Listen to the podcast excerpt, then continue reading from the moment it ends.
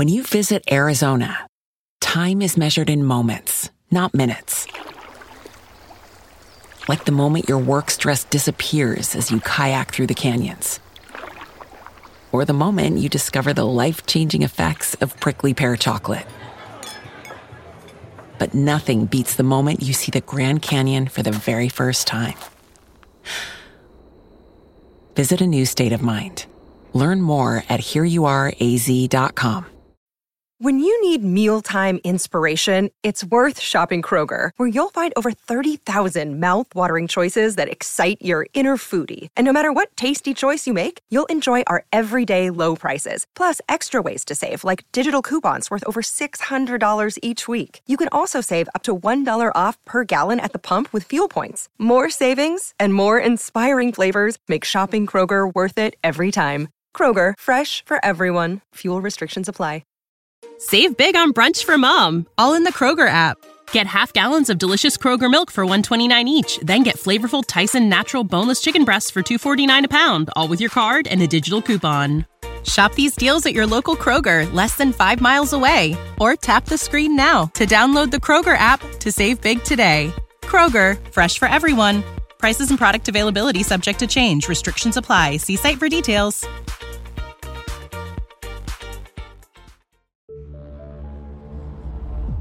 Fantascientificast, podcast di fantascienza e cronache dalla galassia.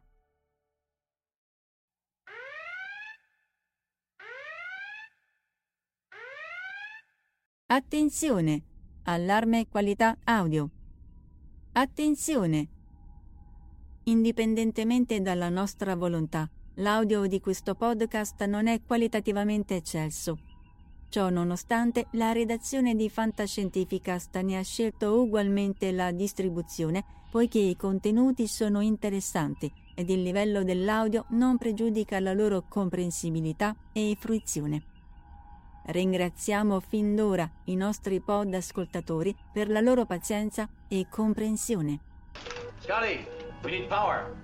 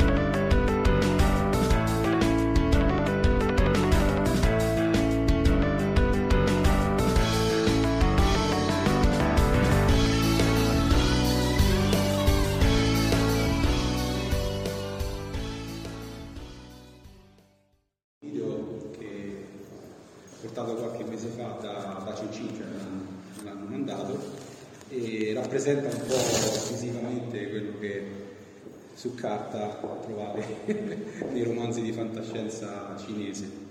E, intanto grazie quindi a tutti per essere qui per il terzo incontro del, del Roman Future Club, questo gruppo di eh, lettura, comunque gruppo di appassionati di, di fantascienza. Al primo incontro abbiamo parlato di futurismo andino con Cesar Santibagnez e nel secondo incontro abbiamo parlato di fantascienza dal, da, dall'Africa e dall'India Trotto Samase e Lavagna Lakshminayan e questa volta eh, parliamo appunto di, di sinofuturismo.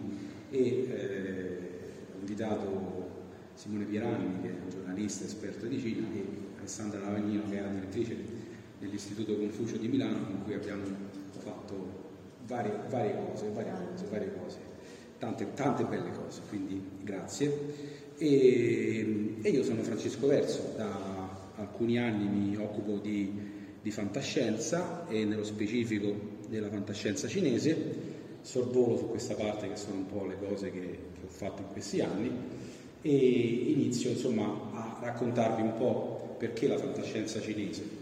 Eh, questa è la nostra mappa che eh, cerca di tracciare, un po' di indicare quali sono i futuri che eh, rappresentiamo, traduciamo da tante lingue, da tanti paesi, quella quella porzione lì si sta popolando sempre di più di puntini che rappresentano libri. Abbiamo pubblicato più di 12 libri di fantascienza cinese e due fumetti e sono molto contento di poter dire che sono i libri che vendiamo di più. In questo momento la, la, la Cina rappresenta un, un enorme eh, bacino di, di narrazione, di storie, perché? Eh, perché il sogno cinese si sta pian piano eh, diciamo, realizzando in qualche modo, no? attraverso dei, dei, pilastri, attraverso delle linee guida.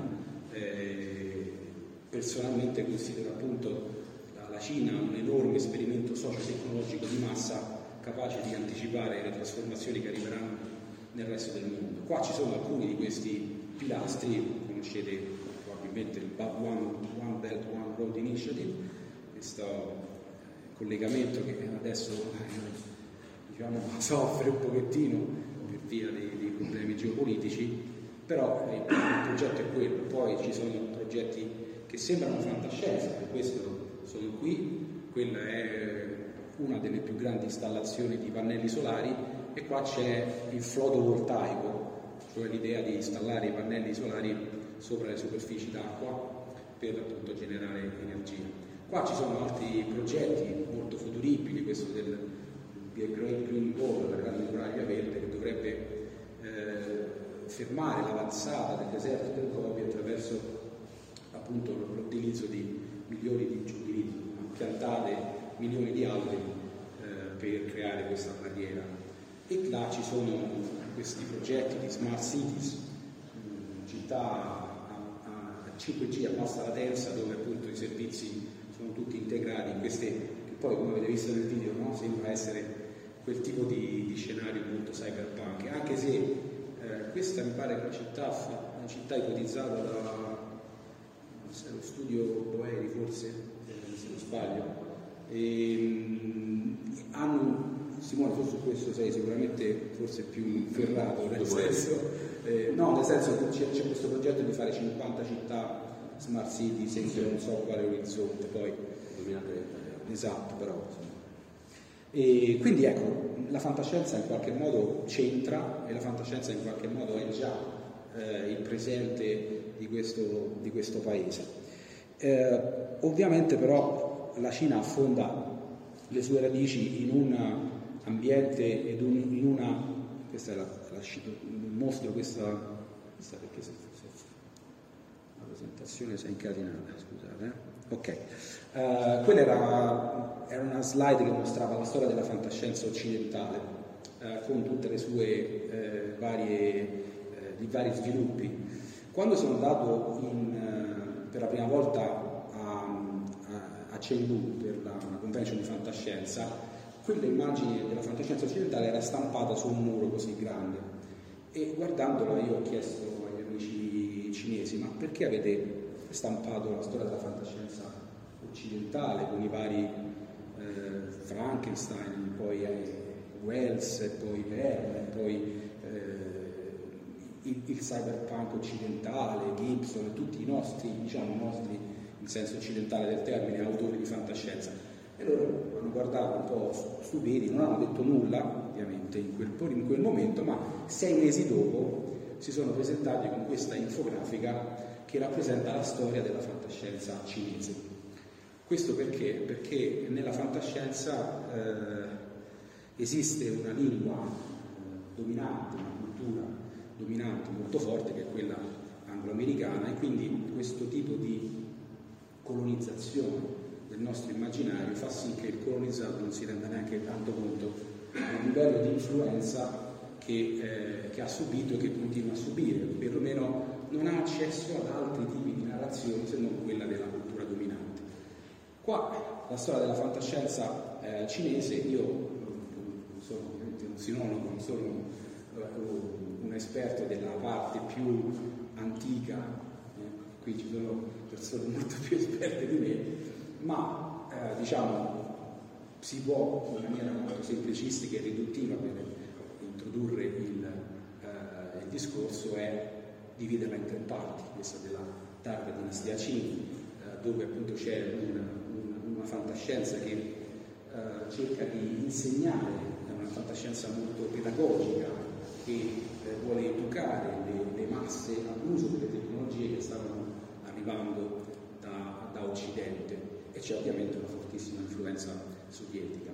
Poi c'è questa cesura eh, dell'era della riforma dove la, la fantascienza viene accusata di inquinare lo spirito dei cinesi e quindi viene osteggiata, viene quasi censurata, bandita, per poi riprendere eh, dal 1990 in poi con questa New Wave eh, che adesso sta entrando in una fase ancora più avanzata, eh, pian piano è stata quasi cooptata dal, dal partito ed è stata utilizzata in forme eh, diverse eh, per cercare di rinnovare eh, da una parte eh, lo spirito cinese, ringiovanirlo e dall'altra per utilizzarlo come forma di mh, influenza molto soft power muovendo eh, dal made in China al creative in China andando quindi a prendere anche quella fascia di, di, di narrazioni che abbiamo sempre visto arrivare da Hollywood e cercando di andare a raccontare un altro tipo di storia. Non so quanti di voi hanno visto The Wandering Earth e La Terra Vacante, eh, che è un progetto ispirato, a un film ispirato a un, romanzo di, Liu Cixin e, e, e, quindi sempre di più vedremo delle narrazioni che arrivano anche dalla, dall'altra parte. Chi sono gli autori di fantascienza cinese? Tendenzialmente si parla dei tre generali.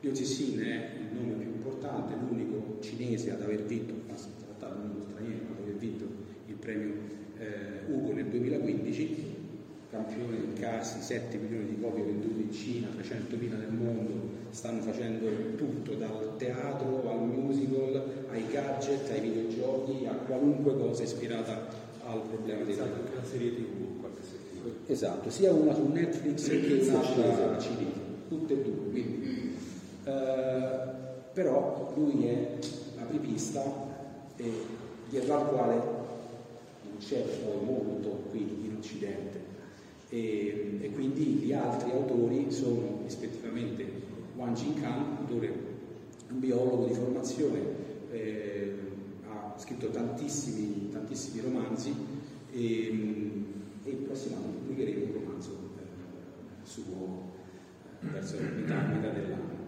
E poi Han Song, di cui abbiamo pubblicato una prima antologia di racconti, che è un autore invece molto più impegnato politicamente. Di giorno lavora a Xinhua, l'agenzia di stampa cinese, di notte eh, scrive fantascienza. Ed è lui eh, che ha detto eh, che basta aprire una finestra in Cina e vedere un'anteprima del domani. Effettivamente è proprio, è proprio, così. E credo che qualche romanzo suo, forse Red Ocean, se non sbaglio, sia in via di traduzione da parte della nostra mitica Chiara Cicarini, se non sbaglio, per ADD Editori, credo. Andando avanti, quella era la generazione degli anni, eh, diciamo, 80, e dopo gli anni 80 ci sono i, i Ballyhoo. Sono una generazione di giovani autori e autrici, se avete visto i primi tre erano tutti uomini, qua comincia a emergere la presenza femminile che in Cina è molto molto eh, eh diciamo è considerata e considerevole. Uh, quindi parto da Chen Chufan che abbiamo avuto anche il piacere di portare in Italia, è un autore che viene considerato diciamo, William Gibson cinese perché utilizza molta tecnologia, ha lavorato a Baidu che è un po' Google scrive con insieme eh, fa una serie di esperimenti anche di tipo diciamo, linguistico, insomma è un autore che usa la tecnologia eh, per cercare di eh, rappresentare qual è l'impatto eh, sulle generazioni attuali di algoritmi, big data, eh, intelligenza artificiale, su quelli che sono i rapporti lavorativi, rapporti affettivi, rapporti amorosi, questo strato di tecnologia che prepara qualunque aspetto della vita in Cina. Dall'altra parte abbiamo Shah Jahan, che invece utilizza eh, miti, leggende e folklore della, della, Cina del passato proiettandole nella contemporaneità, quindi una fantascienza molto più soft, tanto da essere definita polish science fiction. Bao Shu è un autore invece che si focalizza più sulla storia e sulla filosofia, ci sono pochi racconti che abbiamo portato in Italia suoi, e Ao Jin è famosa per uh, Pechino Pieghevole, forse avete letto eh, nell'antologia di ADD sempre, e l'anno dopo Liu Cixin ha vinto anche lei un premio uh, Ugo, quello, quello al Salvaggio, una signora diciamo.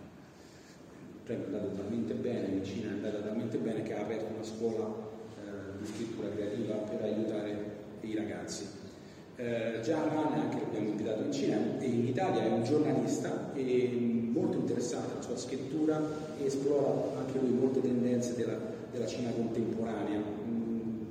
Mi piacerebbe, è quel ragazzo lassù, e, lui è anche impegnato politicamente delle storie molto profonde.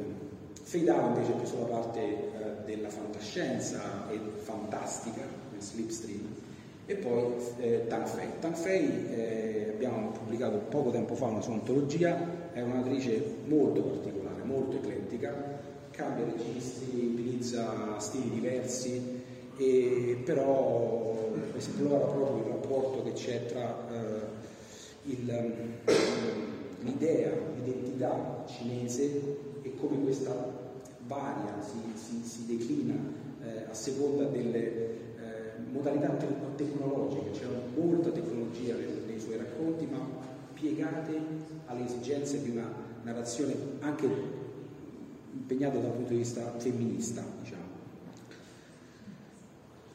E poi c'è l'ultima generazione, Lin Lin cioè nati dopo gli anni 2000, e quest'anno abbiamo portato Mu Ming al Salone del Libro di Torino.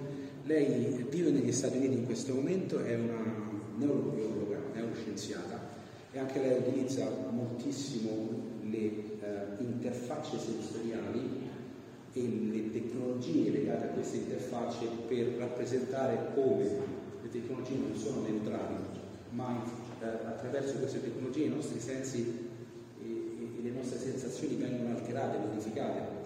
Quindi è molto interessante il lavoro che sta compiendo su questo tipo di scrittura di fantascienza.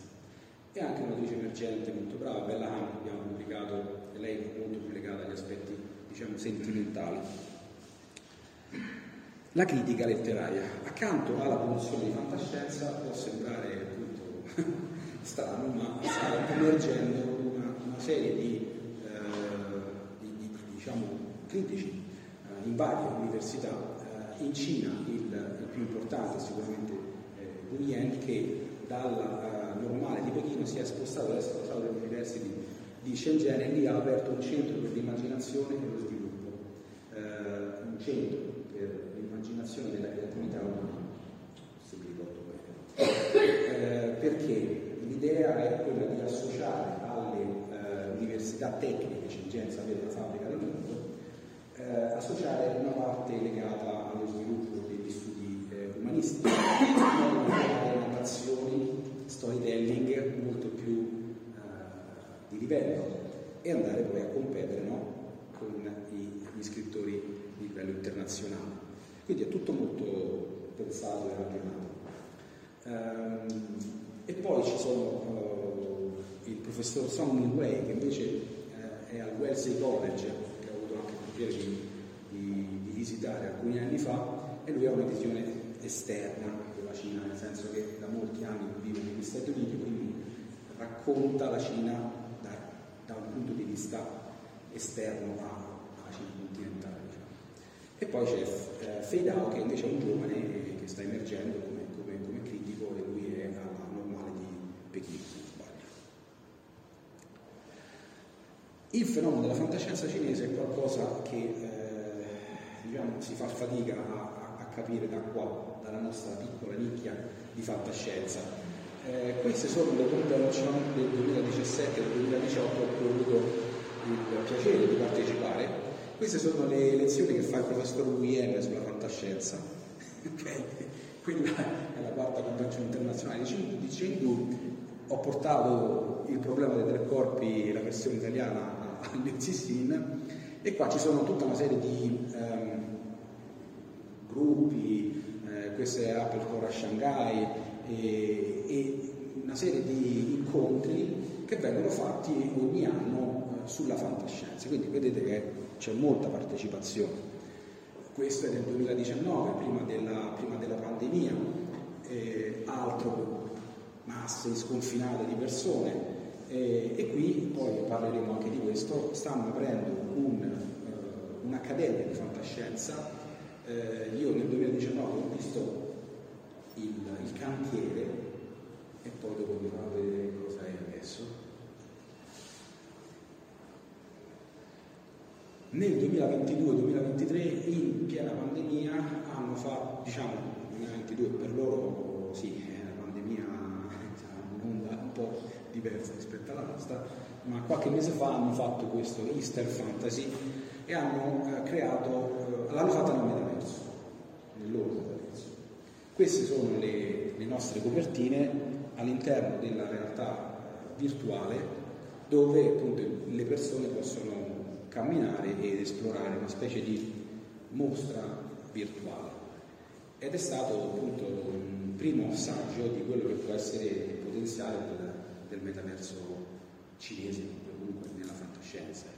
E eh, proprio di questi giorni, in questi giorni hanno annunciato la, il sito della, della Worldcon di Chengdu, eh, la prima convention mondiale di fantascienza a svolgersi in Cina. E ovviamente potete capire che è una cosa abbastanza delicata perché le convention di fantascienza si sono tenute all'80-85% dei casi negli Stati Uniti e in altri casi sempre sul territorio anglofono. Quindi insomma c'è anche questo aspetto un po' delicato.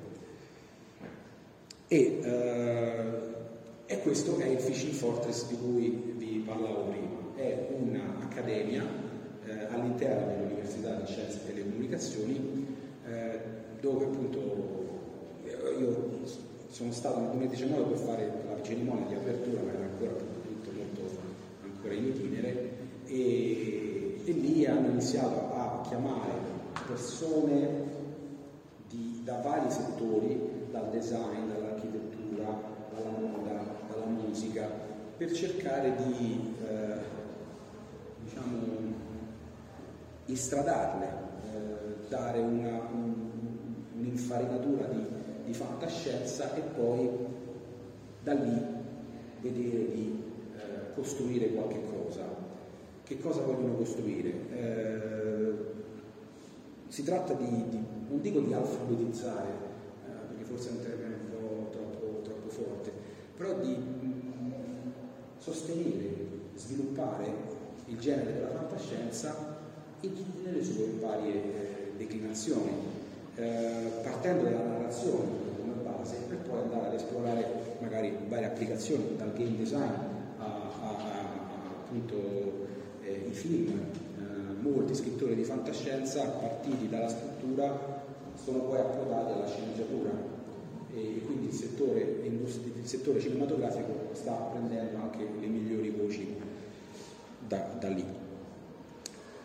E poi c'è la parte delle, eh, delle case editrici, quindi eh, nel corso di sei visite che ho fatto prima della pandemia hanno un po' mappato quelle che sono le case editrici specializzate nella fantascienza. Il centro, eh, diciamo il fulcro è Cellù, eh, perché come avete visto prima delle, eh, delle convention internazionali si sono sempre fatte lì e soprattutto perché è la sede di Science Fiction World.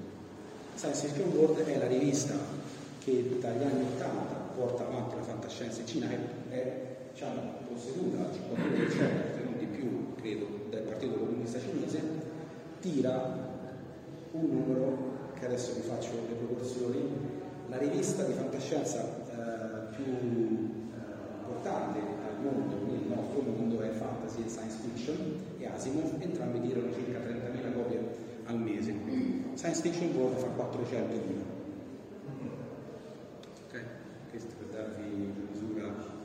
e mi hanno detto anche che siccome se le passano con una circolazione degli studenti hanno pochi soldi, quindi se ne scappa.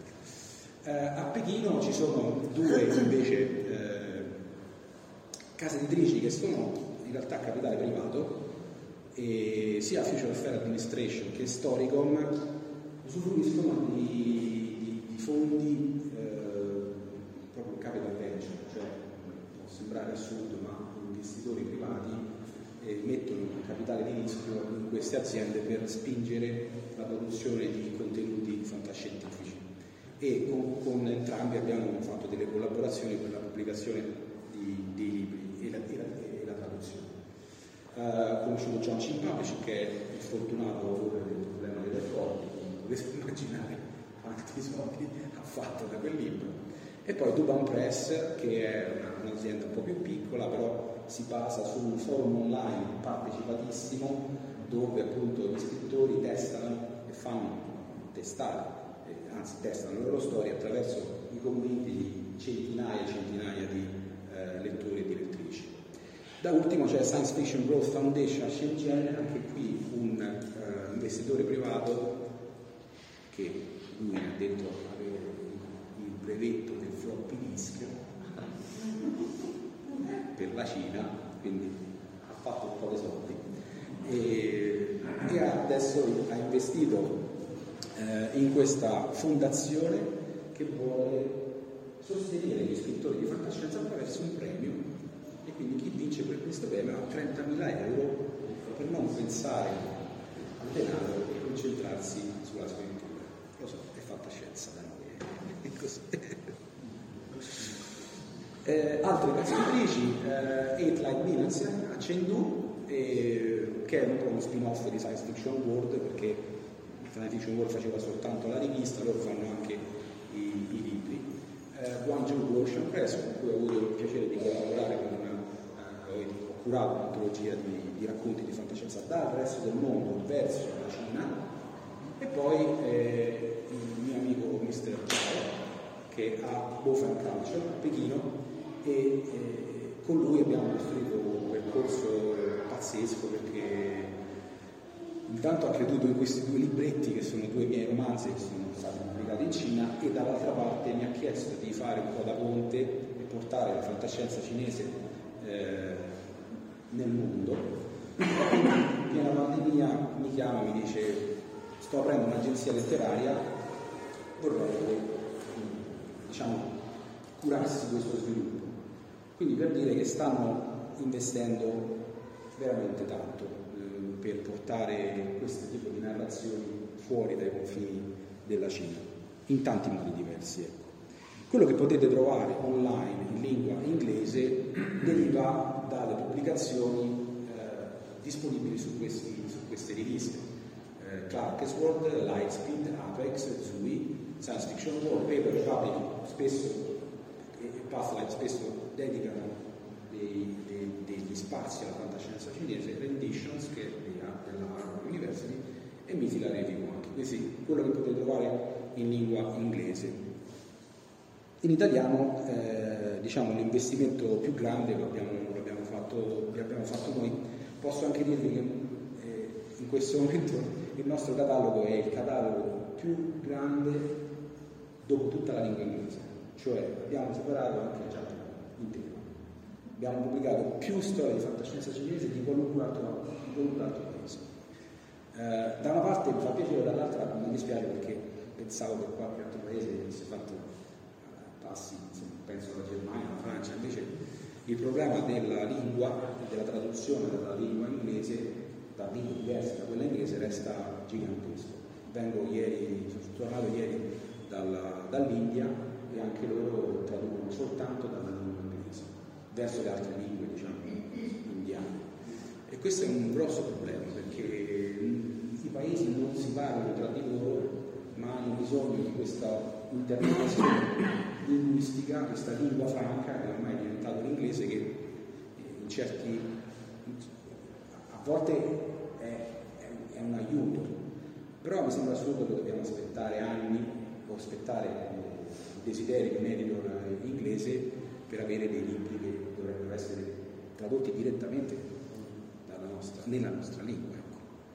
Quindi qui ci sono tantissimi autori che avete visto in precedenza, eh, sia come eh, singoli, eh, antologie di singoli autori, eh, e quindi quelli che abbiamo visto prima, che eh, la, una, raccolta di racconti, Il Sole Cinese, che abbiamo fatto l'anno scorso, 18 racconti che danno anche una scansione temporale della, di come si sta evolvendo la fantascienza cinese.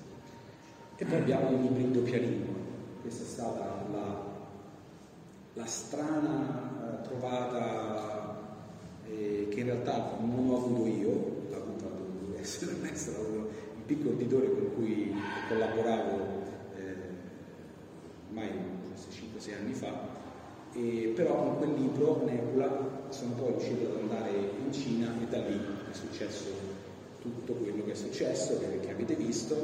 Continuiamo a tenere ove possibile la lingua originale, perché questi libri adesso sono eh, letti e apprezzati anche dagli studenti di, di, di cinese in Italia, italiani, e eh, incredibilmente ho anche partecipato a due tesi di laurea cinese. Abbiamo delle collaborazioni meravigliose con l'Università di, di Siena, per cui la professoressa Anna Di Toro eh, costruisce dei workshop traduzione dove noi forniamo il racconto da tradurre e i ragazzi e le ragazze si cimentano in questa traduzione. Quindi future fiction ha un aspetto di formazione, di, di avvio al, al, lavoro editoriale e, e, dall'altra parte noi abbiamo delle traduzioni dal cinese che essendo molto piccoli non riusciremo a, a, ad avere in altro modo, ecco, quindi è una collaborazione secondo me vincente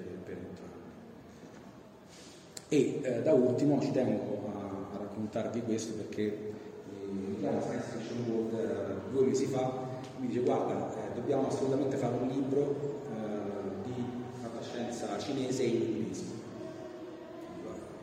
era ottobre, dobbiamo fare entro dicembre perché? perché il prossimo anno c'è la World a Chengdu quindi loro devono avere un libro in inglese su cui mettere i titoli allora ha fatto una fretta, di fretta per, per riuscire a, a, tradurre dal cinese all'inglese questi racconti, però ho detto vabbè, mm, voglio, voglio, farlo nella stessa modalità, quindi il cinese deve, deve rimanere e quindi è un volume che insomma, abbastanza corposo e lo abbiamo fatto in otto settimane, quindi è stata una, una corsa contro il tempo ma 30 dicembre l'abbiamo pubblicato e quindi questo sarà, spero, il libro su cui eh, gli appassionati di fantascienza cinese da tutto il mondo, che leggono in inglese, che leggono in cinese, potranno votare il, l'antologia Ugo, magari, magari chissà, lo vinciamo pure. e da ultimo uh, una, una, una, un esperimento che però sta sta andando molto bene, abbiamo portato alcune delle storie più promettenti, più adatte, nella versione a fumetto. E, e, e la multiculturalità qui si esprime in questo modo, cioè le storie vengono scritte da, autori cinesi, e le adattiamo e poi eh, le, le illustrano dei, dei, talenti italiani, dei giovani talenti italiani che vengono dalla scuola eh, di comics diciamo, lavoro con la scuola di Roma, ce ne sono tanti altri. E qua potete vedere alcune delle tavole molto belle che eh, sono proprio la rappresentazione dello scenario cinese, del mito, delle leggende cinesi, però proiettate nel, nel, futuro. Questa è una storia inventata in una parte del futuro.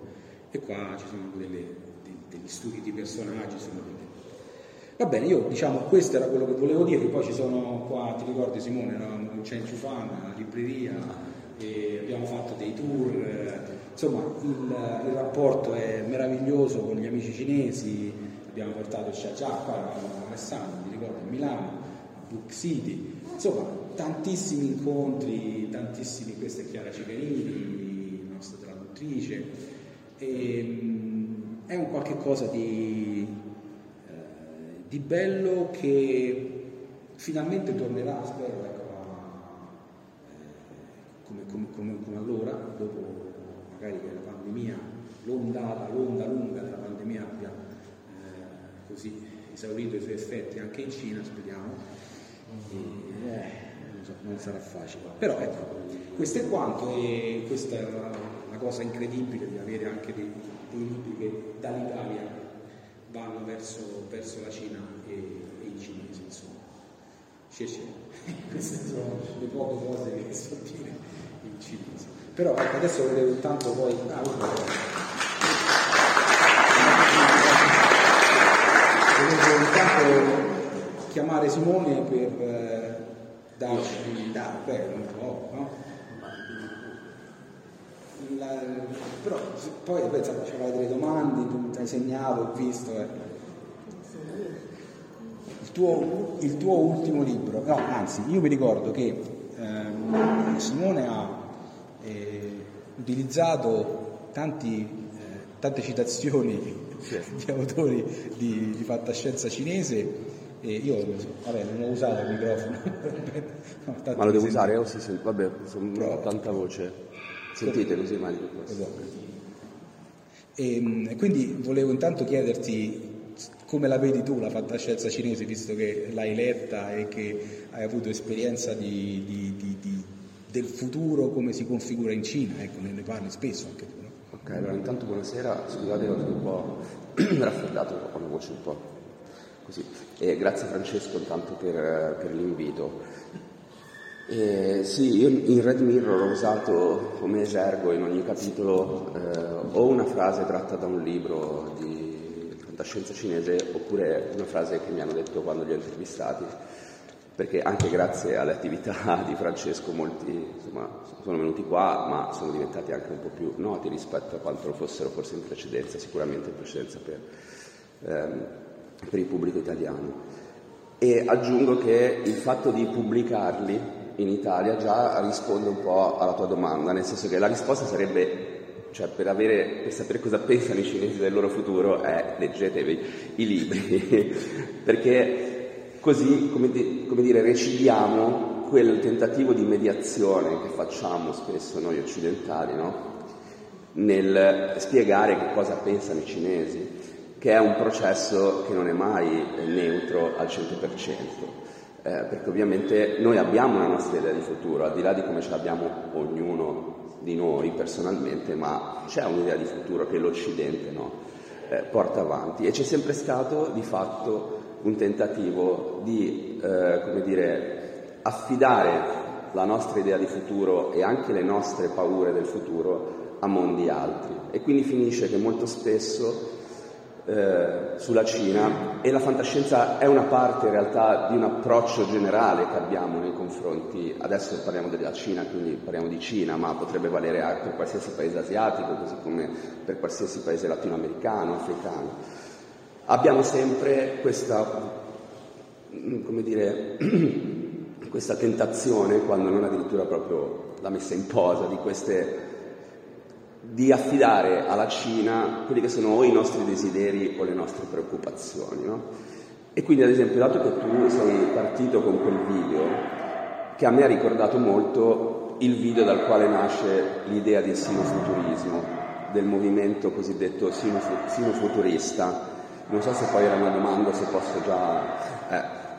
E, no, perché sono cose a cui sto pensando in questi giorni, quindi potrei anche non arrivare da nessuna parte, ve lo dico già, però vabbè, era tutto lì. E, allora, quello che noi chiamiamo come sinofuturismo è un movimento culturale, chiamiamolo così, che nasce a, fine, a, diciamo, a metà degli anni 90, negli anni 90 e che ha come suo centro propulsore la famosissima CCRU di, dell'Università di Warwick, eh, di, il centro dell'unità di ricerca cibernetica fondamentalmente, e fu realizzato un video nel quale eh, si immagina un futuro a tinte diciamo asiatiche. E in quegli anni però il riferimento quando si parlava di futuro era il Giappone, eh, perché il Giappone era la superpotenza tecnologica, lì c'è il cinese che ha inventato i floppy disk, il Giappone ha inventato il Walkman per dire, e poi le cuffiette, tutto, no, tutta una serie di cose che sono diventate nel nostro immaginario il futuro. E scusate, in questo video c'erano anche tutti quegli elementi che poi avrebbero caratterizzato la letteratura cyberpunk, quindi una trasfigurazione. Di che anno è questo libro? Del 99. Okay.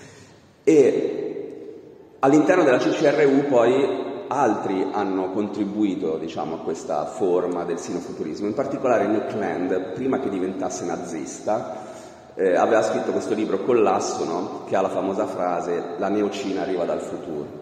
In realtà anche Sadie Plant nel suo Zero One ne parla, ma Sadie Plant era la più centrata di tutte probabilmente in quel periodo e infatti poi ha, ha avuto un atteggiamento anche molto critico, non solo rispetto all'ultimo, Nick Land che è diventato un alt-right man totalmente, ma anche proprio nei confronti del cosiddetto accelerazionismo che nasce poi da questo, da questo ceppo culturale di cui stiamo parlando e che poi trova la sua espressione letteraria nel cyberpunk, cioè una tras- trasfigurazione no, del futuro nel quale le tecnologie creano nuovi mondi, è Gibson che è, non so se Gibson o Sterling che si inventano cyberspace, eh, però è Neil Stevenson che si inventa il metaverso, ecco, e quindi abbiamo questo mondo dominato dalle tecnologie che diventa un mondo orrendo di fatto, no? cioè un mondo nel quale non solo c'è un'altissima tecnologia ma la popolazione vive in una sorta di stato brado quasi in maniera selvaggia, ma c'è anche un dominio delle multinazionali tecnologiche. E si identifica sostanzialmente questo processo con la crescita tecnologica asiatica, in particolare il Giappone, ma l'intuizione vera è quella di chiamarlo sinofuturismo perché, e qui già stronchiamo una cosa che in Italia e in Occidente abbiamo realizzato da 3-4 anni, cioè che la Cina è diventata una potenza tecnologica, ma è un processo che va avanti da più di vent'anni fondamentalmente. Anzi, in realtà tutto sommato la Cina ha sempre puntato a essere una potenza tecnologica.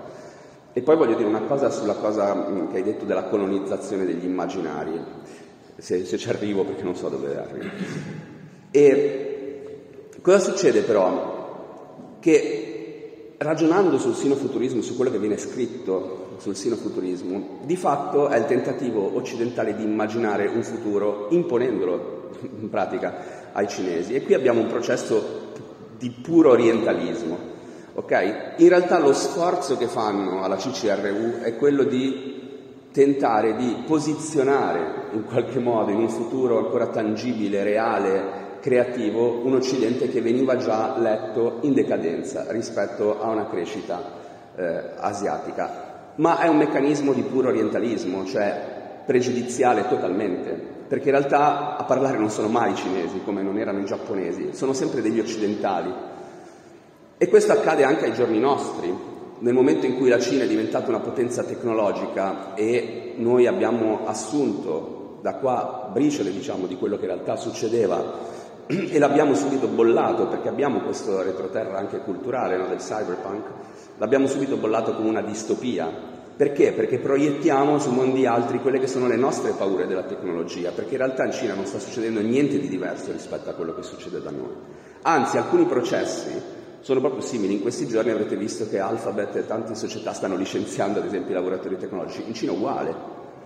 Nel senso che è inserito in un contesto globale. Cioè, okay? È del capitalismo. È, sì, è del capitalismo. C'è un altro aspetto, diciamo un update praticamente dell'orientalismo con questo concetto di sinofuturismo, che è il cosiddetto tecno-orientalismo, cioè andare a cogliere quegli aspetti tecnologici che noi riteniamo in qualche modo possano definire il nostro futuro, andandoli a trovare però da altre parti, cercando una diversità e non cogliendo invece tanti punti di contatto. Allora ci sono, secondo me, due esempi che eh, ce ne sarebbero tre, uno ha a che vedere col Covid, ma magari c'entra poco, ma che spiegano bene un po' la polarizzazione nella quale noi viviamo quando si parla di Cina, perché poi qui parliamo di fantascienza, ma dobbiamo sempre ricordarci un po' di come viene eh, affrontata la Cina. Poi eh, io non sono né un esperto di fantascienza, sono solo un appassionato, non sono un accademico, sono un giornalista, quindi sono diciamo proprio la, la, Vabbè, però ne no. mastichi, eh, e quindi, per quello che è il mio mondo di osservazione, che è quello dell'informazione, no? abbiamo un comportamento sempre molto polarizzante sulla Cina. Allora, ad esempio, qualche anno fa abbiamo scoperto che la Cina è una potenza tecnologica e improvvisamente tutti hanno cominciato a dire che la Cina è una superpotenza tecnologica, sovra, dire, sopravvalutando moltissimi aspetti. E questa è una questione che per chi si occupa di Cina quotidianamente è un po' problematico, perché primo perché nel momento in cui è chiaro chi ha vissuto tanto in Cina ha, nutre dei sentimenti no, nei confronti della Cina, quindi c'è un primo sentimento un po' di difesa quando viene attaccata. Come dire, la posso criticare solo io, che cazzo vogliono questi? Non ne sanno niente, io lo so come criticarla. Dall'altra parte però nel momento in cui c'è una sopravvalutazione ti viene subito da tirare il freno a mano. Ad esempio, perché pensavo al Covid? Perché quando è iniziata eh, la pandemia qua da noi, il, quello che avevano fatto in Cina era preso come un modello assolutamente da seguire. Vi ricordate quando volevamo ammazzare i runner o la gente che portava fuori il cane? Si diceva dovremmo fare come in Cina che li sterminano. In realtà non era così, si sottovalutava tutta una serie di meccanismi assolutamente volontaristici dell'accettazione da parte dei cinesi di tutta una regola che erano state imposte. Mm-hmm. Ma abbiamo preso quel modello e quindi tutti a dire dobbiamo fare come la Cina e chi si occupava di Cina diceva un attimo, poi improvvisamente, dopo due anni in cui abbiamo detto la Cina chiude, non rispetta i diritti umani, hanno aperto, eh però la Cina ha aperto, e adesso no? E allora lì ti viene un po' da spiegare perché, ad esempio, no? quando si dice, ad esempio, ah, perché i vaccini cinesi non funzionano, potrebbe essere, ma degli studi hanno dimostrato, com- comparando ad esempio Cina con Hong Kong e Singapore, che tre shot diciamo, funzionano, il problema è che in Cina hanno vaccinato quasi tutti con due, cioè è più problematico tutto tutto il discorso. Sulla tecnologia abbiamo visto qualcosa di molto simile, cioè si è sopravvalutato incredibilmente il progresso tecnologico cinese, che ha sempre avuto a livello proprio hardware, come dimostra il problema dei semiconduttori, tutta una serie di talloni d'Achille e che ha poi tutto un risvolto che noi concepiamo come distopico, che è quello relativo alla sorveglianza, che in realtà, eh, come dire, non è molto diversa da come viene utilizzata la tecnologia nel nostro mondo. Io l'altra sera sentivo a una trasmissione, c'era un giornalista che è un esperto di mafia, perché si parlavano delle questioni delle intercettazioni, e, e lui diceva il Trojan nei cellulari lo devono mettere, perché così, ok, va bene, ma sappiamo però cosa significa per la privacy di persone che magari non c'entrano niente. Quindi c'è un po' un atteggiamento, come dire, eh, un po' superficiale su tutta una serie di aspetti. Se lo dicesse Xi Jinping, domani dice dobbiamo mettere tre a tutti, ovviamente diventa no, ecco, il grande fratello. Che poi il principale produttore al mondo, tra l'altro, eh, di eh, questi software è Pegasus, che è un'azienda israeliana che la vende a quasi tutti i governi del mondo, tra l'altro, e molti sono democratici i governi che lo utilizzano per spiare poi giornalisti, attivisti.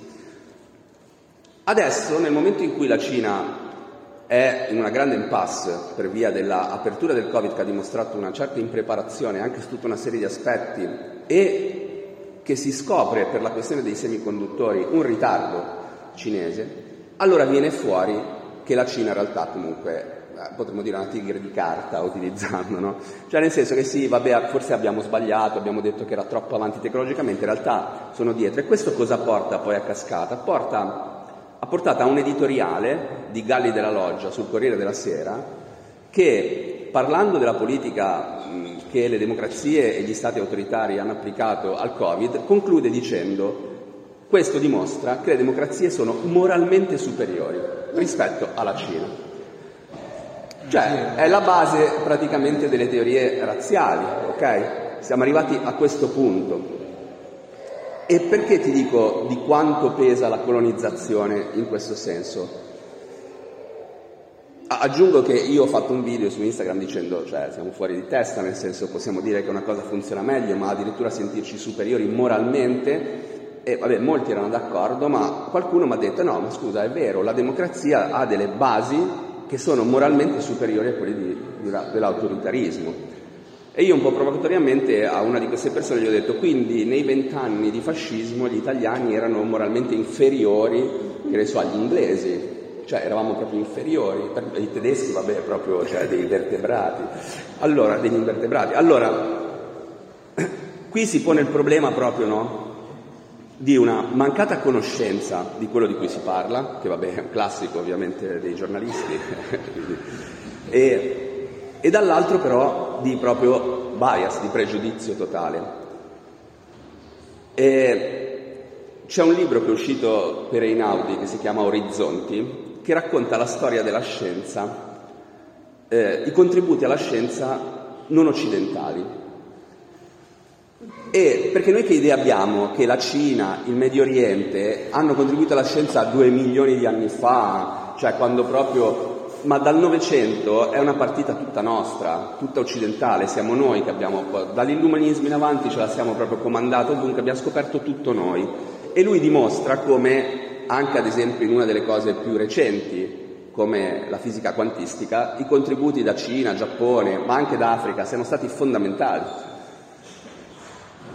E ugualmente sulla storia della Cina tecnologica, ad esempio, la Cina produce il primo calcolatore elettronico un anno dopo l'IBM e siamo negli anni 60, anzi nel 60. C'è grande balzo in avanti. Qual è l'immagine che abbiamo di quel periodo lì? Un'immagine devastante e lo fu, ma contemporaneamente è stato anche un periodo di grandissime scoperte scientifiche in Cina. Nel 1961 viene realizzato il primo laser. La Cina nel 1953, dopo la guerra di Corea, capisce che deve avere la bomba atomica. Nel 1964 esplode la prima bomba atomica cinese, grazie al ritorno dei due Chen e di tanti altri diciamo, scienziati che avevano studiato negli Stati Uniti e che dopo il 1949 decidono di tornare per dare una mano alla Cina. Quindi non è che i cinesi improvvisamente, quando si sono aperti al mercato, e finisco, sì, sì, no, perché magari voleva fare una domanda e poi no, no, devo andare via. Purtroppo devo, io purtroppo devo andare via. Allora vieni prima tu. No, no, un secondo soltanto. Prego. Mi dispiace, purtroppo devo andare via per un impegno improvviso. Mi dispiace tanto, sono Alessandra Lavagnino, io ho insegnato cinese per molti anni all'Università di Milano. Io avevo una domanda per me. Rapida allora. Ma quando si va alla Cina, Esiste una Cina sola letterariamente oppure anche moderna? Beh, ormai c'è il concetto di, proprio di eh, area sinica, di, di diverse, di, certamente c'è la sinofonia, quindi non è soltanto quella, l'unica, cioè, questa però potrebbe essere una, una prossima conferenza, qua un prossimo incontro qui, perché eh, è chiaro che c'è la Cina, pensiamoci, pensateci, con molto piacere. Pensateci.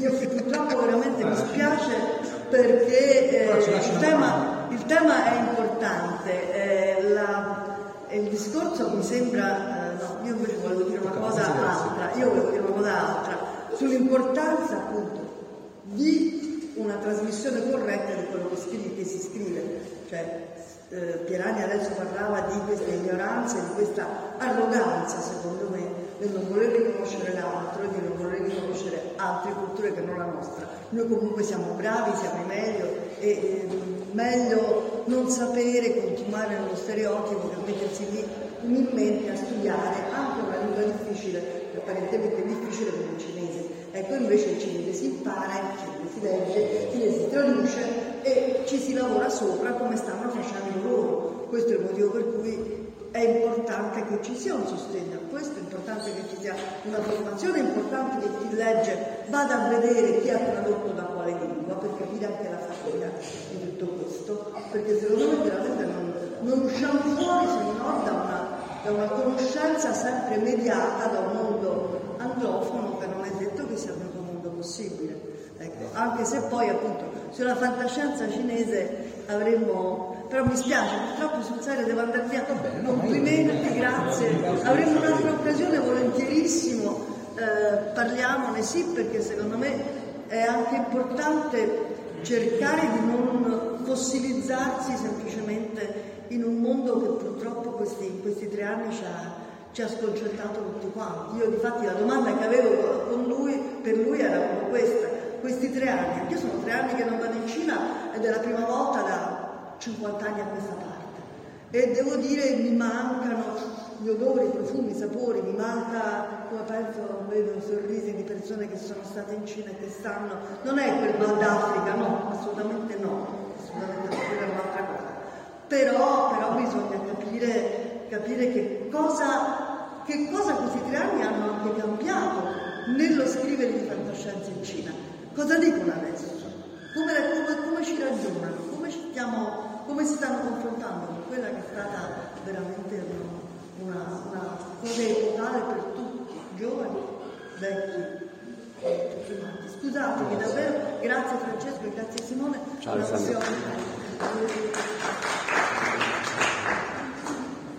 Alessandro. devi chiudere a questo punto. Eh, no, beh, oggi, visto che oggi è l'ultimo dell'anno, domani è Capodanno cinese, io oggi guardavo i video su, su WeChat della preparazione dei trick e track e un po' mi, tutti questi tappeti rossi mi, veniva un po', mi è venuta proprio la nostalgia perché anch'io dal 2019, che un po' adesso aspetterò che muoiano qualche centinaio di milioni eh, e poi provo ad andare. Nel senso che e quello che volevo dire era questo, no? E quindi perché è importante secondo me accedere ai testi diretti? Perché si vede veramente quella che è l'idea dei cinesi del futuro, che non è detto che debba essere, diciamo, la nostra in primo luogo. E poi vorrei dire un'altra cosa. Eh, c'è stata una grande attenzione all'inizio, adesso poi mi dirai se... Cioè, parlo di attenzione mediatica all'inizio nei confronti della fantascienza cinese. Chen Chufan fu intervistato dal Financial Times e poi però cosa è successo, secondo me? È successo che un po' è cambiato il clima geopolitico e quindi diciamo che si è cominciato di nuovo a tornare a vedere solo tutta una serie di cose rispetto ad altre. Attenzione, non è che non ci siano dei tratti inquietanti nello sviluppo tecnologico cinese, perché ricordiamoci sempre che essendo un, gestito, un paese gestito a partito unico, ci sono molti meno eh, perimetri all'interno dei quali esercitare una dialettica tra società civile, popolazione e autorità. Okay? Quindi ci sono molte similitudini, come dicevo prima, nel controllo, nella sorveglianza, ma ci sono anche delle differenze che non possiamo non notare. Però anche lì, secondo me, c'è un pregiudizio nel momento in cui c'è molta attenzione perché ci si aspetta qualcosa dagli scrittori cinesi. Devi mostrare. Ci si aspetta in qualche modo una critica al loro governo, allo stato di cose eh, politiche eh, come stanno in Cina. Mentre invece noi osserviamo che gli scrittori di fantascienza, come tanti altri scrittori, non per forza si muovono su quel crinale. Okay? Alcuni magari lo fanno per semplice opportunismo, nel senso che per non avere problemi con la censura si muovono in altri modi. Altri invece decidono proprio di esplorare diciamo, delle idee di futuro che non per forza hanno a che vedere con una critica. Perché dico questo? Perché noi abbiamo un'idea della fantascienza molto legata al cyberpunk, che è una profonda critica delle società alla quale saremmo arrivati noi. Okay? Ed è un meccanismo che in realtà, in, in, realtà diciamo, pervade un po' tutta la produzione letteraria uh, cinese la percezione della produzione letteraria cinese, cioè se un autore non è censurato in Cina sembra che abbia meno valore di un autore che è censurato. Questa è un'altra cosa che va secondo me un po' spezzata perché non è assolutamente, cioè è molto più interessante sapere che cosa leggono i cinesi per sapere che idea si fanno i cinesi, eh, che non autori cinesi, per carità, bravissimi, importantissimi, ma che i cinesi non leggono perché da loro non possono magari pubblicare perché eh, si occupano diciamo, di cose che eh, la Cina censura ancora oggi. E quindi diciamo che nel momento in cui parliamo di futuro cinese è bene da un lato farselo raccontare dai cinesi, dall'altro cercare appunto di non dire, porre le nostre aspettative, i nostri timori o la nostra idea anche di futuro su quella che è un'idea di futuro che può essere tranquillamente diversa dalla nostra. Non è detto che coincidano, ma non è detto neanche che debbano contrastarsi. No, su, su, questo posso aggiungere una postilla che ogni volta che portavamo Italia, il giornalista di turno chiedeva ma com'è la situazione della censura in Cina? No? Come se a ogni autore o autrice americana il giornalista dovesse chiedere ma Black Lives Matter, com'è la situazione del razzismo in America? Questa domanda non viene mai fatta no? a, a, a, scrittori e scrittrici di, americani. E però dall'altra parte invece c'è sempre questa strumentalizzazione e, e questo cercare no, di andare poi a politicizzare la cosa, quando poi si può parlare di tutt'altro, no? per cui mi sembra che, che, che, i giornalisti a volte con tutto il rispetto, no? però non è ovviamente il tuo caso, poi la vedono così. Um, ci sono domande, eh, così magari facciamo un piccolo scambio di... Io andrei avanti fino alle 8 e mezzo, se, se per voi va bene, eh, era, era, previsto insomma, questo tipo di orario, per cui mi piacerebbe anche ascoltare la vostra opinione, sono persone che hanno letto tanta fantascienza, persone che hanno letto tanta fantascienza cinese e quindi fate, alzate la mano. Una domanda assolutamente i libri con testo a fonte, sono usati nelle università italiane dagli studenti di cinese, ma succede anche l'opposto per gli studenti di italiano nelle università cinesi? Allora, intanto non sono proprio il testo a fronte, ma il testo è, è diviso in due parti, cinese e italiano. Uh, che io sappia, mm, non, ho, almeno non lo so, per cui ti direi non so come, sicuramente non so quello che leggono loro in cinese e non credo che abbiano testi in doppia lingua, soprattutto quello italiano, al massimo possono avere quello in inglese, su questo No, nel senso agli studenti di italiano in Cina.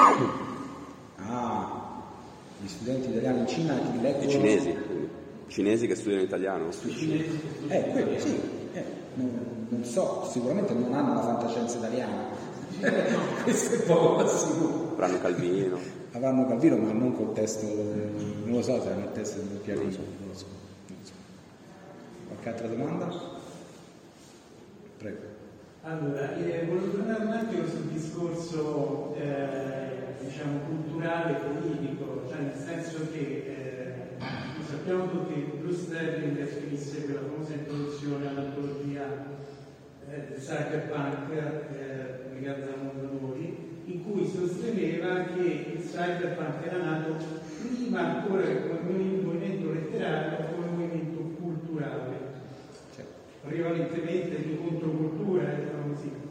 Ora, come si eh, rapporta il discorso, cioè qual è il movimento culturale che c'è dietro alla letteratura eh, fantastica di fantascienza cinese in questo momento? Punto primo, e come si rapporta col discorso politico, cioè un Cory Doctorow cinese esiste, uno che critica e che può farlo, eh, cioè, eh, oppure se per forza, diciamo così, magnificare eh, eh le magnifiche sorti progressive, diciamo. No, è, è lo stesso discorso, cioè eh, esatto. Allora, il movimento culturale coeso e compatto, con un nome, con un, diciamo, tra virgolette, un manifesto, non c'è. Eh, c'è una serie di, di autori che, che spaziano appunto da una uh, visione, direi quasi, no? filo cinese, no? Cioè, Liu Cixin è tendenzialmente... Wandering Heart. Esatto, cioè tendenzialmente è patriota. Col no? pettone cioè, patriottico devastato. Esatto, cioè il corrispettivo della, del Capitan America, cioè se dall'altra parte in ogni film americano vediamo la bandiera americana e non ci fa né caldo né freddo, perché l'abbiamo totalmente interiorizzata, no?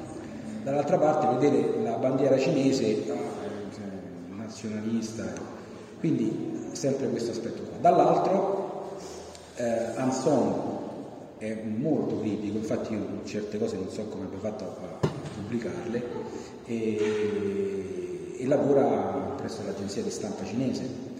Uh, se leggi Etere di Jian Ran eh, le persone si radunano e utilizzano il linguaggio dei segni per parlare di quello che non possono dire a parole. Eh, Beh, ma anche sia già, se andiamo a vedere.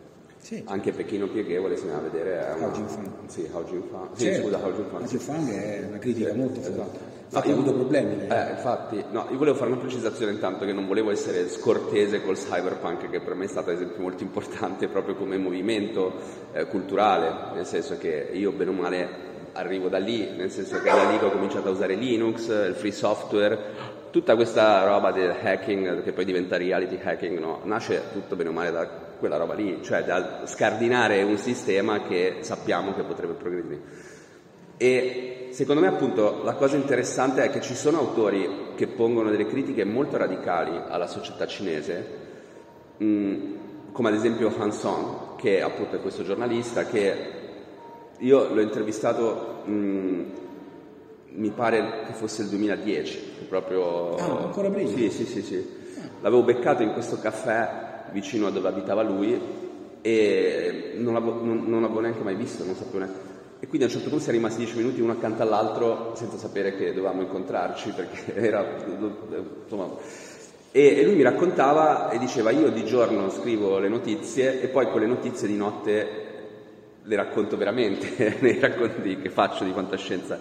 E lui ad esempio, un po' come anche appunto Hao Jingfang, eh, analizzano molto questo senso che c'è in Cina, ad esempio, no, di claustrofobia. Infatti quasi tutti i suoi romanzi sono ambientati in strutture, quelle che chiameremmo noi con Foucault strutture totali, no? ospedali, eh, non luoghi. Sì, non luoghi, all'interno qua, dei quali eh, come dire, ricade in qualche modo l'autoritarismo cinese. E secondo me sarà molto interessante quello che diceva la professoressa Lavagnino, è molto interessante perché, perché durante questo periodo eh, che passa tra la, tra la Covid-0 e la riapertura, eh, ci sono state, avete visto, no, delle proteste che in realtà sono state proteste da un lato della middle class che era quella che era abituata a lavorare viaggiando o che lavora nei servizi e che ha patito moltissimo le chiusure proprio in termini economici, mentre invece gli anziani, per dire, che per lo più controllano i comitati di quartiere, che erano quelli che poi decidevano le politiche locali. Attenzione perché poi la, polit- la protesta è stata contro il governo nazionale, ma in realtà non c'è mai stata una centralizzazione delle politiche di chiusura in Cina. E i comitati di quartiere sono gestiti per più da persone anziane a cui andava benissimo la Covid-0 perché non percepivano il pericolo di essere contagiati perché tutto sommato stavano lì.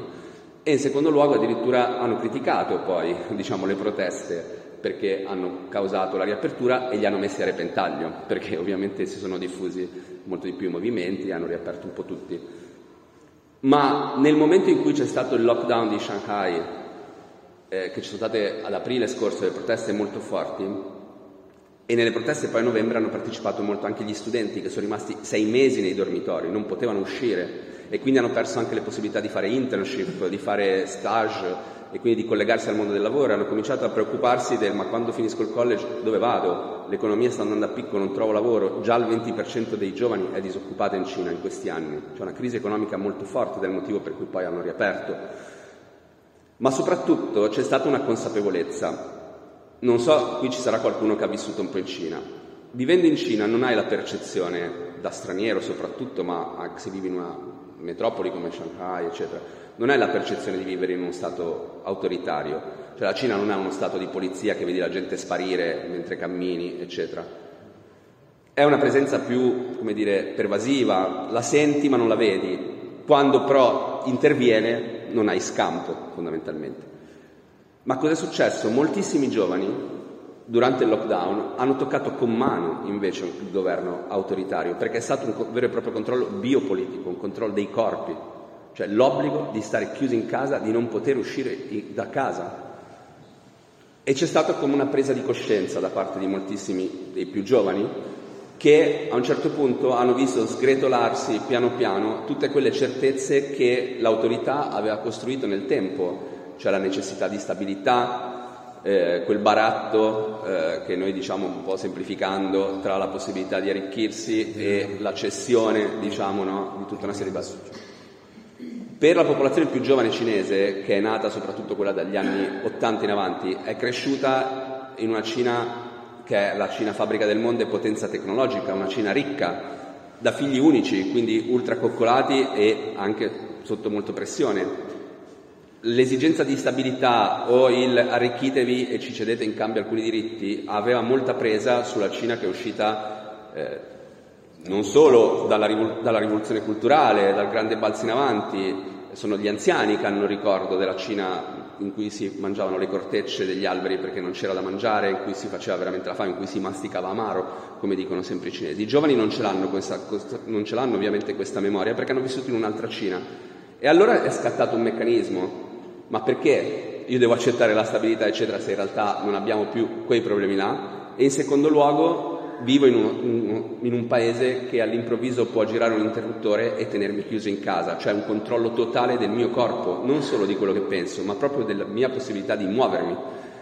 E allora sarà interessante, secondo me, vedere come i giovani autori e anche persone che probabilmente sono state costrette, noi abbiamo avuto per ora della, eh, come si dice, della, dei memoir ok? C'è stato FanFan, ma ne sono stati, ce ne sono una marea eh, in, in, rete, poi FanFan era già famosa e quindi diciamo hanno pubblicato tutti i FanFan. Abbiamo quindi dei memoir di scrittori o intellettuali che hanno vissuto chiusi e hanno raccontato quello che hanno vissuto, anche con critiche piuttosto dure, feroci nei confronti del governo, ma non abbiamo la voce dei più giovani ancora. E secondo me da questo lifting che hanno fatto, diciamo, uscirà per forza qualcosa, perché si è creata una frattura sociale in Cina e c'è stata quasi una presa di coscienza. Anche lì, quando ci sono state le proteste a novembre, eh, non si è parlato d'altro per alcuni giorni, sembrava che la Cina fosse sull'orlo di una guerra civile.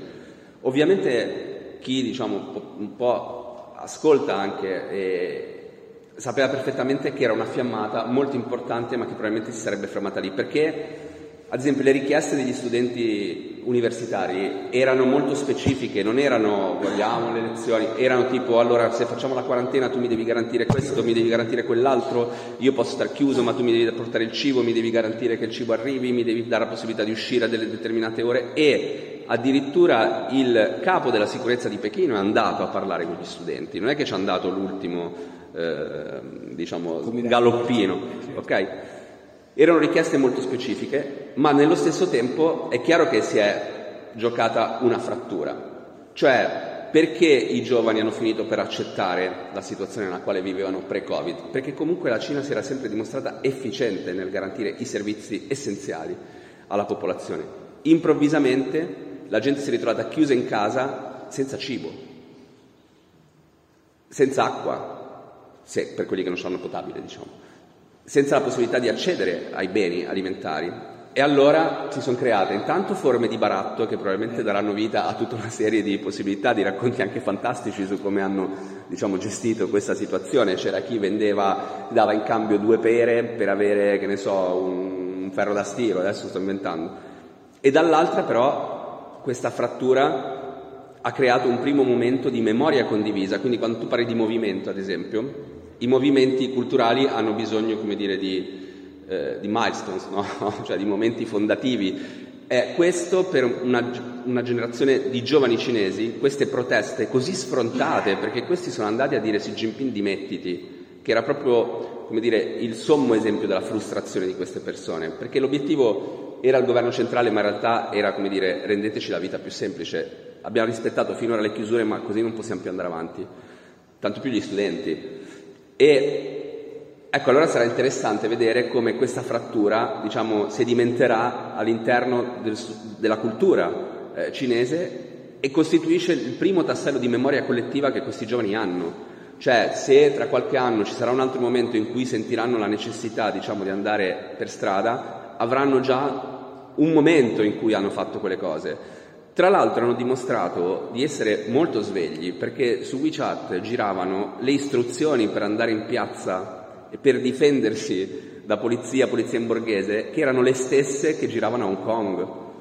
Quindi è tutto un cortocircuito che rende ovviamente, ed è il motivo per cui credo siamo tutti innamorati della Cina, ed è quello per cui ci aspettiamo, secondo me. Ecco, questi sono anche dei germi culturali, ovviamente. Quindi, aspettiamo anche che prima o poi la Cina si divida?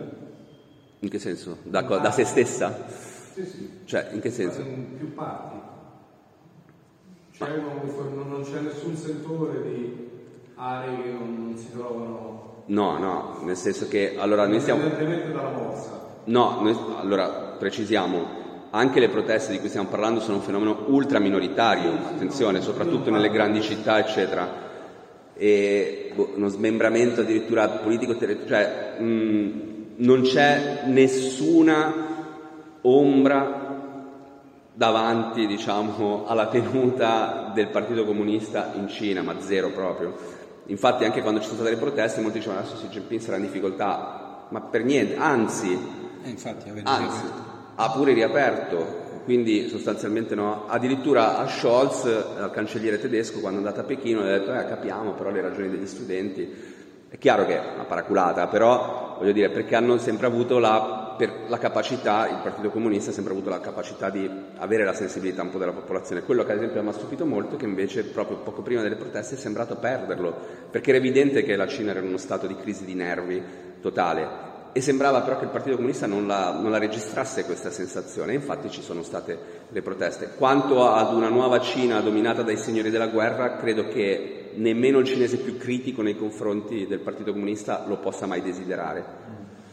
E quindi quella è la garanzia più assoluta che diciamo, l'unità territoriale, la sovranità territoriale della Cina è fuori discussione, lo dimostra eh, il fatto che tutta una serie di refrain a cui siamo stati abituati negli anni precedenti, che erano il Tibet, poi adesso poi lo Xinjiang, poi, eh, lo Xinjiang in realtà poi è più per problemi di repressione, di, per cui ne parliamo che per istanza autonomista, molto più il Tibet in quel senso lì, ma abbiamo visto anche con Taiwan quando eh, la risposta cinese alla visita di Nancy Pelosi quest'estate è stata durissima, con esercitazioni militari a circondare, eh, ma i nazionalisti hanno detto siete, siete dei, mal, dei, mollaccioni perché dovevate tirare giù l'aereo a Nancy Pelosi, per capire come il nazionalismo, e tant'è che hanno dovuto chiudere dei blog nazionalisti per dire ragazzi, bah, non scherziamo, nel senso, però per capire come la Cina, sono mille Cine, ma è un'unica Cina in questo senso lì, non, non proprio nessuno, nessun cinese ha dei dubbi su quello. Quindi nessun, nessun, nessun, cinese e nessun funzionario del Partito Comunista lotterà mai fino a rischiare di arrivare a un punto in cui perde il controllo del paese del partito e la Cina ridiventa un territorio di guerra civile. E di conquista. E di conquista, tanto certo. più. Scusate, abbiamo spara, spasato, no, spara, sforato l'argomento. Ci sono altre domande? Vai. Allora, uh, una facile, visto che sono le 8.25. Allora, uh, nel 2019 il professor Guiana uh, pubblicò in cinese un report sullo stato della fantascienza cinese. E io nel 2019 l'avevo chiesta, poi si è fermato il mondo e ovviamente non è, non è stato necessario. La domanda è che tu sappia Uh, esistono uh, anche le versioni 2020, 2021, 2022, cioè continuate a farlo in inglese se eh, possibile in formato posso, uh, posso chiedere, posso chiedere eh, lui lo faceva in occasione della convention annuale dove saliva sul palco e snocciolava i numeri impressionanti del, del fatturato, di, di, tutto quello che era l'indotto del cinema, dei libri, dei videogiochi. No? Quindi chiederò se ha il report annuale per, per gli anni, insomma, gli ultimi, gli ultimi due o tre anni. E, dovrebbe aver fatto, eh, credo a dicembre, novembre-dicembre c'è stata la convention annuale, per cui probabilmente ce l'ha, certo ce l'ha in cinese. È quello che, è quello che lo so, devo vedere se. Però se lo butti dentro Google, Google Translate, Translate diciamo che l'algoritmo sta crescendo. C'è anche l'altro, come si chiama? DeepL, quale? Sì. DeepL insomma non è difficile tradurre. Se no chiedi a... Non ti serve una traduzione letterale. Se no chiedi a chat GPT. E... Chat GPT, vediamo ormai...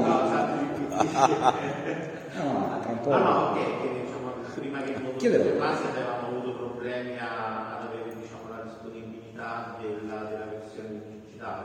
Chiederò, chiederò, chiederò presto. Va bene. E c'era anche un'altra domanda? Questa è quella facile oppure... No, questa era quella facile, la okay. difficile è questa. Uh, uh, diciamo, essendo tu il principale spacciatore di fantascienza cinese, uh, come dire, tutti i tuoi testi, tutti i tuoi libri sono mediamente dei racconti, o sono comunque dei romanzi brevi, a parte diciamo, la trilogia dei, di Lucishin, soprattutto in relazione ovviamente agli autori nati negli anni 80, perché insomma temi non si può chiedere quello che si può chiedere, mm. uh, non sentono la mancanza di una narrazione lunga, bella, composa. Uh, sì, sono, sono, d'accordo con te. Eh, eh, io, diciamo, sì, è vero, eh, ma mancano, mancano i romanzi. Cencio Fana ha fatto La marea tossica, e aspetto da qualche anno questo fantomatico romanzo di Shah eh, esatto. Ci sono delle cose, ci sono, però quel tipo di fantascienza che cerco io mm, non ce, ce ne sono veramente pochi. Noi faremo un romanzo di Wang Jin-Kang il prossimo anno, un romanzo piuttosto politico, dovrebbe chiamare Il formicaio, e, però Wang Jin-Kang è un, un autore diciamo, della prima generazione. Ehm, devo dire che non ho la percezione di tutto quello che viene pubblicato ovviamente sulla narrazione lunga, anche perché eh, essendo ancora una casa editrice molto piccola non avrei la forza di, di andarla a prendere. Probabilmente ADD potrebbe fare, dei, dei, come, come, sta dimostrando, facendo credo il romanzo Oceano Rosso di, di Anson, eh, più capacità di... Però è un po' vecchio come libro. È, è per dire che secondo me è proprio è una modalità di espressione sì, più, sì. più, novella che non... Eh, ecco, questo, questo volevo dirti, che probabilmente loro si muovono bene sulla narrativa breve e non hanno questa necessità del, del romanzo eh, che dà no, da noi una, una rilevanza no, vera dell'autore, quello che fa il romanzo però lo sto aspettando anch'io, quindi io mi sto, mi sto preparando eh, perché come hai visto il percorso di avvicinamento tende al, a, a, poi al romanzo. E vediamo, spero sia già quello il romanzo che potrei fare. Mm, faremo un'altra raccolta di racconti di Gush che è molto molto bravo e faremo altre raccolte di autori vari aspettando il famoso romanzo. Ok, grazie, non era... No, so, così. Ok. Ok, qualcun altro? Domande? Abbiamo finito? Va bene. Allora, grazie e se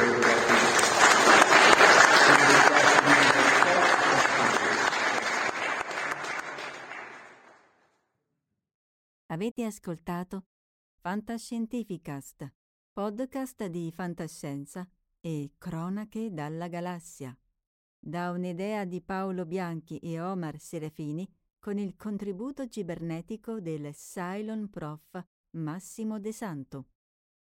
Potete seguirci ed interagire con noi sul nostro sito fantascientificast.com, sul profilo Instagram Fantascientificast, sul canale Telegram Fantascientificast e sulla nostra community Telegram t t.me slash fsc community.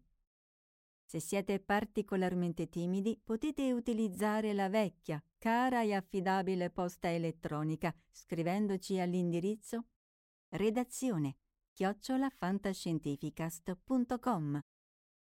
Tutte le puntate sono disponibili sul nostro sito e su tutti i principali servizi di streaming on demand. Se volete sostenere il nostro progetto offrendoci una birra rumulana o un gotto esplosivo pangalattico, troverete tutte le informazioni e modalità nell'apposita sezione del nostro sito.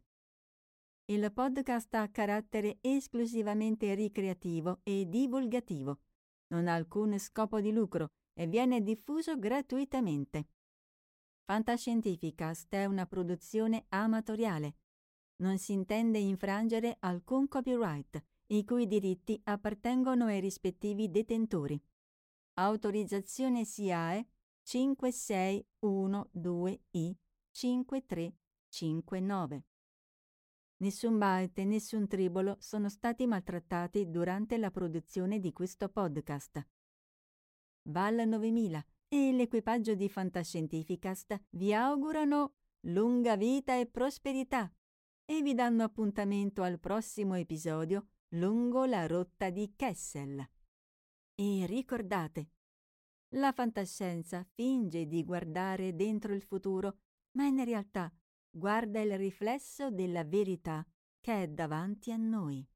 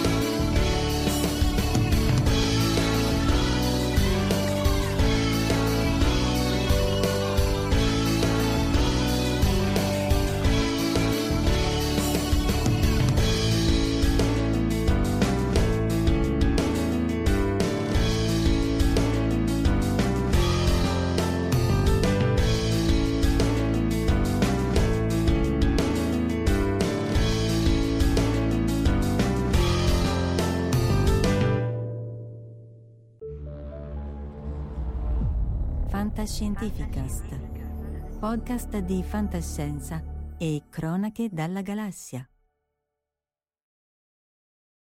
Save big money on everything for your next project at Menards. Spring is here, making it the perfect time for outdoor projects. Suncast storage sheds are an excellent solution for protecting outdoor lawn and gardening tools. They're easy to assemble, and the all weather construction provides water resistance and UV protection. Save big on Suncast storage sheds. View our selection of Suncast products today in store and on Menards.com. Save When you need mealtime inspiration, it's worth shopping Kroger, where you'll find over 30,000 mouthwatering choices that excite your inner foodie. And no matter what tasty choice you make, you'll enjoy our everyday low prices, plus extra ways to save, like digital coupons worth over $600 each week. You can also save up to $1 off per gallon at the pump with fuel points. More savings and more inspiring flavors make shopping Kroger worth it every time. Kroger, fresh for everyone. Fuel restrictions apply.